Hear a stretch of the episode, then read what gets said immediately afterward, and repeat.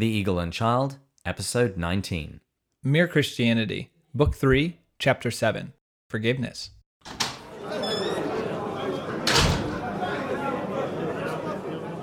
Hello, and welcome to The Eagle and Child, the hallowed pub of the Inklings. This is a podcast where each week my friend Matt and I share a beer and we discuss the writings of the author known to the world as Clive Staples Lewis, or C.S. Lewis, or just as Jack to his friends. My name is David, and today we're looking at the chapter of Mere Christianity which discusses forgiveness. And as usual, I'm joined today by a man whose mistakes in speech are always forgiven during the editing process Matt. Friends, if only you knew how good David makes me sound on these podcasts. And as always, I'm excited to be here with David, a man who has learned how to love others the same way he loves himself. How do you take that, David? I have a lot of self hatred. I'm okay with this. Good answer. Friends, today we're going to be discussing what is arguably one of the most difficult and important virtues forgiveness.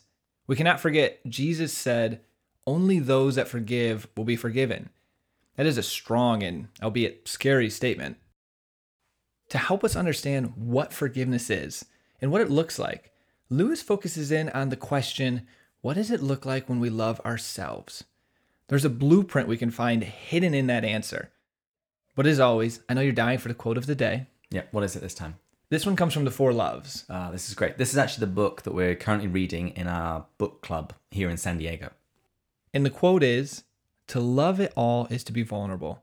Love anything, and your heart will be wrung and possibly broken. If you want to make sure of keeping it intact, you must give it to no one, not even an animal. I chose this quote because today we're talking about forgiveness. And the quote mentions love requires vulnerability. If you're going to be vulnerable, you're going to get hurt from time to time. And if you want to have relationships and quality ones, you need to learn to forgive people. And now on to today's drink. We are drinking Lagavulin 16. So I'm trying to develop in Matt very expensive tastes. So I, I appreciate this. you're welcome. You're welcome. And David supplied this. and for those of you who watched the TV show Parks and Recreation, this is Ron Swanson's favorite whiskey. I mm. tried watching an episode of it. I could not get into it. Ah, it's so good. Is it? I've heard a lot of people that I, you know, I'm friends with, like yourself, say it's good. I don't know why I haven't. Maybe I just have to give it a few episodes. I'll, I'll have to send you Ron Swanson's Pyramid of Greatness. Okay. It's it's incredible. Okay. Anyway, cheers. Cheers. Ooh, another peaty one. Oh yes, I always go for the peaty ones. Yeah, clearly. Oh, that is good. It's lovely, isn't it? There's a very unique burn on the back of your throat. Whereas, say, the green label, it's very soft on the tongue, and then you have that drop at the back of your throat when suddenly all the warmth comes out. This one, I think, is much more even. Yes. I can still feel it on the tongue. Mm-hmm. Well, thank you, David. This is going to be a great Sunday. Late in the evening, despite what you said on our previous episode. Did I point that out? Yeah, you did. I left it in. The listeners, I never know what he's going to leave in or not. You'd be surprised the stuff I say. Yeah, and you'd sometimes be surprised by some of the stuff I leave in. I am actually really surprised. I remember when we first started, I was this was the first time I've ever done a podcast. And I was somewhat insecure because you had done a lot. I'm new to this, and I'm thinking the whole time, David's gonna cut this, David's gonna cut this, David's gonna cut this. And then you start leaving stuff in. I'm like, oh, maybe I'm not as dumb sounding as I think I am. Or if you are, it's still entertaining. oh, you always know how to spin it. That's what I do. Okay, so a couple of episodes ago, Lewis told us that he thought that chastity was the most unpopular thing in Christianity. In today's chapter, however, he says he wants to amend his answer. He thinks that there's something even more hated than chastity, and that's forgiveness. I would agree with that, but I would say it, it's definitely more difficult. I think a lot of people like the idea of forgiveness, but when it comes to actually practicing it themselves, they're then less keen. I I would say because when I think of forgiveness, man, it takes a healthy dosage of humility and vulnerability. And that's something no one, I mean, who really likes to be humble? We, our, our pride and our arrogance keeps us from being that. I mean, you really. I love to be humble. oh, do you really? Yeah. So, in previous chapters, we've spoken about the golden rule do as you would be done by. And an essential part of this is forgiving others. because when we do something wrong, we want others to forgive us. Makes sense. And scripture tells us again and again that we are to love our neighbor and to forgive our enemies. And rather amusingly, G.K. Chesterton says that these two are often paired together because our neighbors usually are our enemies. Classic Chesterton, just to find those little connections. Actually, complete sidebar. At the end of the year, there's going to be a Chesterton conference in Orlando. Think I'm going to go. The final session is on Tolkien, Lewis, and Chesterton. Listeners, if you could just see the smile on David's face right now, it's like a kid in a candy shop. Oh, yeah, I was going to say, I bet most listeners are thinking, eh, Chesterton, I mean, that sounds fun, but if I'm going to take some time off, I'd rather go to the beach. But even then, it is in Orlando, so it's not like I'm going to be slumming it. That's true. They picked a good location. Now, I want to ask you a question, though. As, as you're going through all of this, I get the feeling that everyone does think forgiveness is a good thing. I mean, what would you say to that? I think everybody likes the idea of forgiveness, but when it actually comes to doing it, it's kind of different. It's like everybody would like to be well read. Everybody would like to be the sort of person that has time for everyone along their way. They would like to be the sort of person that's generous. But when it actually comes to doing it, They'll never do it. it's just very different. Yep. Here's what Lewis says Everyone says forgiveness is a lovely idea until they have something to forgive. And then to mention the subject at all is to be greeted with howls of anger. That's interesting. I wonder what he means by howls of anger. Well, how many times have you heard someone say, I know I should forgive, but you don't know what this person did to me. You don't know what they said. Lewis says it's not because they think forgiveness is too high or even too much of a difficult virtue. They think that the very act of forgiving the harm done to them is something hateful and contemptible. What's interesting here, and we're going to talk about this a little bit later, but what you're really hating is not truly what Christians mean by forgiveness. It's, You're hating the application of it to your life, yes, that's exactly right. which is much harder. Yeah. And Lewis says that when he talks about this, people say, well, how would you feel about forgiving the Gestapo if you were, say, a Pole or a Jew? And Lewis says that he does wonder how he would react, just in the same way he wonders how he would react if he was, say, called upon to die for his faith. But he says, what I would do is sort of immaterial, because what I'm doing in this book is I'm explaining what Christianity is, not how well I would live up to its teachings. I appreciate that he does it that way too. You have to separate. He's not sitting here saying this is what I'm doing. This is this is just this is what Christianity is. And I think he says, is it in uh, Mere Christianity that he points out sometimes it's a hard pill to swallow. I think most of the things that he says are kind of like that. Yeah. But anyways, I, I like how he takes that approach. He's not going to beat around the bush. Yeah, he says it's perfectly clear from scripture and from the Christian tradition that if we do not forgive, we ourselves will not be forgiven. That's a. I mean, take a step back here for a second. That is a really strong statement. Hmm. I mean, Jesus says, You will not be forgiven if you don't forgive. He doesn't condition that. He doesn't qualify that. Well, if you try, or, you know, I get it. Or if they're really a jerk. Yeah, they're really a jerk. Yeah. I mean, that's a strong one. And I believe that's why Lewis, given the strength of that statement, really wants to answer what is forgiveness? Quite a few years ago, I was away on retreat and I was having the most phenomenal prayer time of my life. God felt close, it was warm, it was just beautiful. When I'd go to prayer, I felt so connected to God. And I think it was on like the second day, suddenly it was like it, the lights went out. It all went dark. Hmm. And I spent that day thinking about why this might be. And I realized that there was somebody in my life very close to me who I had not forgiven. I started seeing how that hurt relationship was affecting my relationship with God. And that was actually the motivation for me to set about the very hard process of forgiving this person. I believe I've said this before, but the story of the two men at the Vietnam War Memorial that were both prisoners of war. One looks at his. I shared a story a lot, so maybe I didn't share it on the No, I don't, think, podcast. I don't think you shared this here. Okay, so there are two men that were prisoners of war, and they're at the Vietnam War Memorial. And his friend asks him, Have you forgiven them? And the guy answers, Of course not, from the torture that he received. And his buddy said, Well, then you're still a prisoner in your heart. Mm-hmm. And there's so much truth to that. When we don't forgive, it hurts us more than it hurts the other person. It's like drinking poison and expecting the other person to die. Yeah, it's exactly right. It's a good way of describing it. I think I'm stealing that from somewhere. Maybe Matthew Kelly. I'm not sure. Matthew Kelly's a great guy. I think he'll understand. I want to take a little aside here. I'd like to mention a beautiful book called As We Forgive Stories of Reconciliation from Rwanda by Catherine Larson. It's an incredibly beautiful book on the power of forgiveness. While our earthly self may disagree with the teaching of forgiveness in the most extreme circumstances, as Lewis pointed out, maybe we say, well, no, you don't have to forgive the Gestapo. I mean, that might be a natural thing to say. I believe that Christianity is correct on this. When I read that book, The Rwanda Genocide and the Forgiveness, the most beauty came out of that. The only reason that country is thriving is because they were able to forgive. Imagine if they said, no, we don't have to forgive. I mean, it's a credible book just showing that forgiveness is truly what's needed. We need to forgive our enemies. But how do we do it? Lewis offers two key points. I love this first one. It's wonderful. The first one is start small.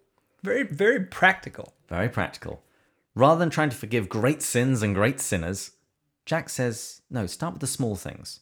He says in mathematics, you don't start with calculus, you start with simple addition. And then you go to subtraction, multiplication, division, and then work your way up to calculus.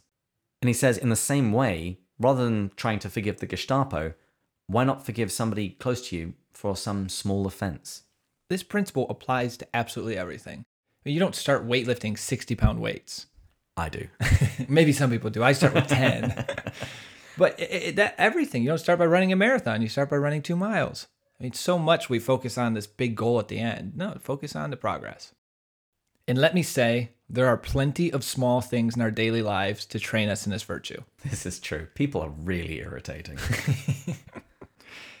so, beyond just starting small, his second piece of advice is we have to really understand what it means to love your neighbor and to forgive him. And he's going to spend the rest of the chapter unpacking this. So, to love my neighbor, do I have to like him? I love myself, but do I like myself? Lewis says that I don't actually have a feeling of fondness or affection for myself. And he says, even sometimes I don't even enjoy my own society, being around myself. And he says, well, sometimes I think that I'm a nice guy. And he says, I'm actually probably at my worst when I'm doing that. But he says that even when I think of myself as a nice guy, that's not even the reason why I love myself. It's because I love myself that I think myself a nice guy. Yeah, causation's the opposite way. And he even says that some of the things that I can look at within myself, things that I've said, things that I've done, I can look at those with horror. And I don't have to say that they're okay. I can actually say, no, what I said and did was horrible, and I don't actually like that version of me. I feel that a lot. And and the consequence of this is therefore I don't actually have to like my enemies. I don't actually have to say that what they did was good. I can say that these things that they did were bad. I can say that I don't really like them. Yeah. But I'm still called to love them. So clearly, loving ourselves, to summarize this, don't have to feel fond of ourselves. Nope. And we don't have to think ourselves nice all the time. Nope. Don't anyway. and like you said, I like that. There's parts of myself I loathe, and yet I love myself. I hate many of the things I do, yet I still love myself. So clearly, when we love ourselves, there's something going on here. We're separating the person from the actions, which is his next point. Mm. And this clears up something that he had heard as a child and he thought was just silly. And that was hate the sin, not the sinner. And he just thought that was crazy. How can you separate the two? Surely we are what we do. How can I possibly hate what a man does, but yet love the man? And this is where Lewis says, But years later, it occurred to me that there was one man whom I had been doing this my whole life. Can you guess who it is? I think I got an idea. I think we've led the listeners to it. Myself. In fact, the very reason why I hated the things was that I loved the man. Actually, this reminds me a little side here of Chesterton's quote You have to hate the world enough to want to change it. You have to love the world enough to think it worthy of change. Kind of the same principle here. Mm-hmm.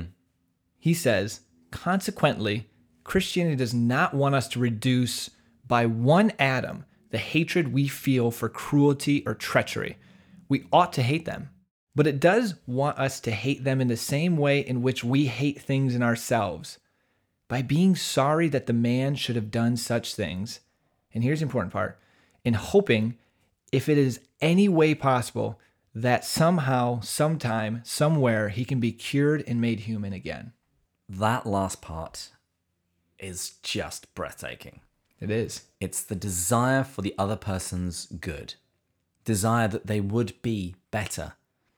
And he gives an example of when somebody, say, hears a story where there had been some calamity or some kind of cruelty, and then a little later it transpires that maybe that wasn't the whole truth. Maybe it wasn't as bad as they thought, or maybe it didn't happen at all. We live in the era of fake news. and the person still actually wants to believe the original story. They still want to paint their enemies as that evil, that stupid, that incompetent. Lewis says that if they give that thought its head, it'll actually change their heart because they'll want grey now to be a little darker, a little blacker, even then white to be a little blacker. And then it'll end up consuming them, that they will see everything in this world in that way. I think he goes so far to say you're slowly becoming a hellish creature. Yeah. It, this is, comes back to that central C.S. Lewis idea that he really articulates in this book. Every decision, we turn ourselves either a little bit towards heaven or a little bit more towards the other place. the place that must not be named. it, it's it it's a litmus test that hits you. I, I'm just thinking of right now. If you're a liberal and you hear, I was going with the same place. I'm just thinking right now, like if you're a liberal and you're reading a Donald Trump story and it's super negative, you get you probably get a little pleasure, and then mm-hmm. if you find out it's less negative, you're disappointed. And vice versa. If I'm a conservative and I read this story on Hillary Clinton that's that's incredibly negative, and then I find it's a little bit less negative, am I disappointed or am I excited to know, you know what, she's less bad than I thought? I've often seen that in Facebook discussions when somebody's posted some inflammatory piece and someone from the other side has qualified it, say, ah, this person didn't actually say this. The policy is actually this. And you see it make no difference whatsoever to the vitriol from the person that originally posted it. So true. I'm sure they would have said this anyway. I'm sure it actually really happened. So, does loving my neighbor mean that he should never be punished? Jack says no, and he uses the same logic as before. Does the fact that I love myself mean that I ought to never be subject to punishment? He says if one had committed a murder, the right Christian thing would be to give yourself up to the police and be hanged. Because back in his day, they were still phasing out hanging. That's unreal. Not that long ago. No, not at all. And he says that because of this, therefore, in my opinion, it is perfectly right for a Christian judge to sentence a man to death or a Christian soldier to kill an enemy. Before unpacking this a little bit, do you know actually what, for Catholic listeners, what the Catholic teaching is on capital punishment? Not trying to open up a can of worms, but I'm just curious if there's a pretty definitive answer. Uh, basically, the Catholic Church doesn't say that it, the capital punishment in and of itself is immoral, um, that it has a legitimate place in society if it can be effective. We have had recent popes dial back that talk, th- seeing that capital punishment doesn't have a place in modern society. But you can be a Catholic in good standing with the Church and either believe that capital punishment is allowable or that it should be banned. We're not going to get too deep into this argument here, but if you want to hear a really good presentation of the reasons why capital punishment should be retained, check out Edward Feser's book. I think it's called something like By, By Man Shall His Blood Be Shed. Hmm. I, I feel like you might have mentioned that before. That name I've definitely mentioned Feser. He's a fantastic Yeah. philosopher. That's exactly right. I've heard that name, not the book title. But his book on this subject, if you are anti death penalty, you will at least hear what I think are the best arguments in favor of it. It's probably natural at this stage, after hearing that, to be asking yourself, does this contradict the statement, the commandment, thou shalt not kill? And Lewis points out that in scripture, there are two Greek words used for kill. One means to kill, and one means to murder. And every time in Matthew, I believe it's Matthew, Mark, and Luke, it's mm. talked about, it uses the word for murder. And so, in the same way, sexual intercourse is not always adultery, killing is not always murder. And we're commanded to not murder. Exactly. And Lewis points out that's why he believes when soldiers came to St. John the Baptist, St. John the Baptist never remotely suggested they ought to leave the army. He just told them to be just. Exactly. And same thing when Christ with the Roman centurion.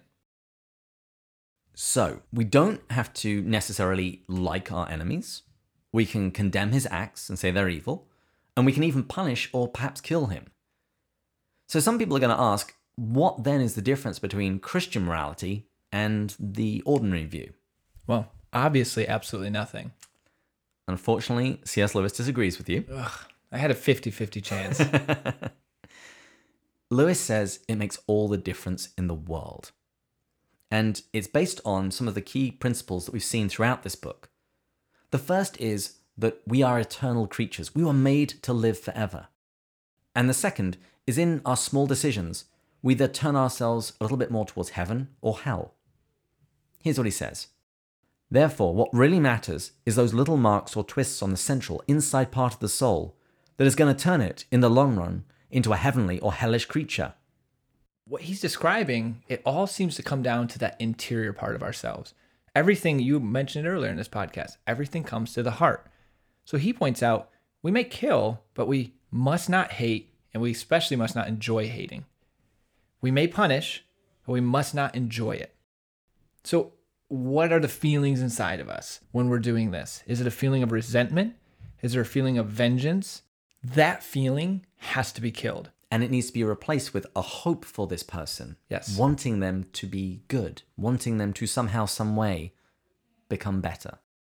And this is not a one time thing. This is something that we grow in. Lewis says that we can't just decide in this moment that we will never feel this hatred anymore. He says that just isn't how things work.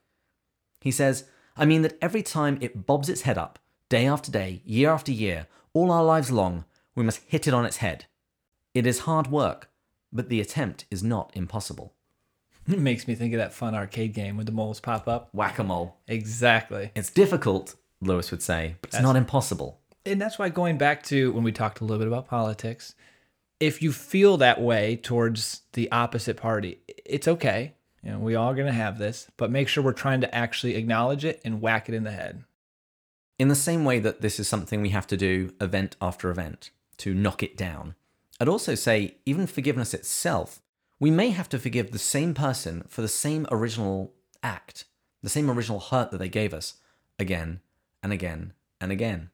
70 times 7. That's a little different because Peter is saying, I've got to forgive my brother for multiple things that he does to me. I gotcha. What I'm saying is that if someone does me one wrong, mm-hmm. I have to forgive him, choose to forgive him. But a little time may go by, and I might feel those feelings of hatred and anger starting to surface again, and I have to forgive him again for the same thing. It's not just a one time thing. Forgiveness is almost always a process. I'm glad I actually you brought that up because I was thinking at first you meant if he keeps repeating the action to you, which then a listener might say, well, you probably should get yourself out of the position to be hurt over Sure. and over. But that makes more sense. It's so true. You, forgiveness is not a one time action. I don't say, David, I forgive you. And then I just know the emotions are all gone. Mm-hmm. I mean, you've got to forgive me day in and day out for all of the Day in editing. and day out. I am glad I get to help you in this process towards heaven. And actually, one of the best pieces of advice I got, I went to confession to one of the FSSP priests, so one of the traditional Catholic priests.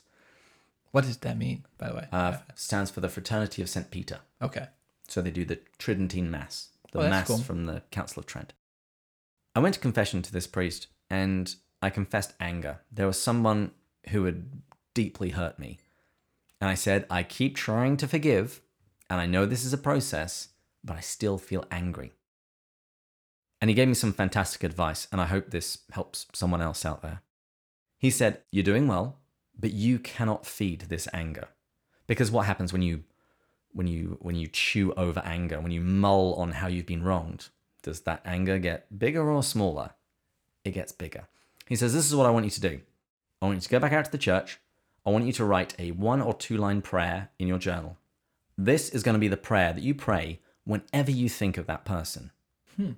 Whenever you think of them, before you even give yourself a chance to start mulling over how they wronged you, I want you to pray that prayer. And so I went out and wrote the prayer. It was something very short, like, um, Lord, I ask you to bless, insert name here. Please make them happy and holy. Bring them to you in heaven. Give them every grace and blessing. It's very hard to be praying those words and at the same time to be fostering that anger. What stood out to me, the beauty of your prayer actually, is I felt you were genuinely wishing the others good. Mm-hmm. Because remember how Lewis points out in another area, don't just say, God, make this a better person. you, it didn't seem like you're doing it. It's like, give this person all the graces in the world. That is wishing someone's good. And so we must try to feel about the enemy as we feel about ourselves. That is to wish that he were not bad, to hope that he may, in this world or another, be cured. In fact, to wish is good. And St. Thomas Aquinas, this was his definition of love to will the good of the other as other. I love to bring this full circle. So, what would you say is the bottom line, the takeaway from all of this? The central point that Lewis is making here is we need to think what does it mean to love others as myself? How do I love myself? And why do I love myself? Is it because I'm so amazingly good looking and charming and intelligent? With a great accent. With a great accent? I mean, sure, those are great, but no. I love myself because I'm a self. It is for this reason that I seek my good, that I try and overlook my faults, that I hope to be a better man than I really am. Because this is how God loves me. God doesn't love me because of all of my fantastic achievements. God loves me because I'm a self, because I was made in his image and likeness. And if that's the reason God loves me, and if that's really the reason that I love myself, that should be the reason that I love other people. And I should treat them in the same way that I would want to be treated. The golden rule. Even if they're Democrat or Republican. Yeah, go on then. I guess. We we just went through two suggestions, more or less, by Lewis on, on how we can become better at forgiving. One, the small steps. Two, really learning what forgiveness is. And he did that by asking ourselves, how do we love ourselves? I do want to offer up a third one. Ooh, you're trying to improve on Lewis?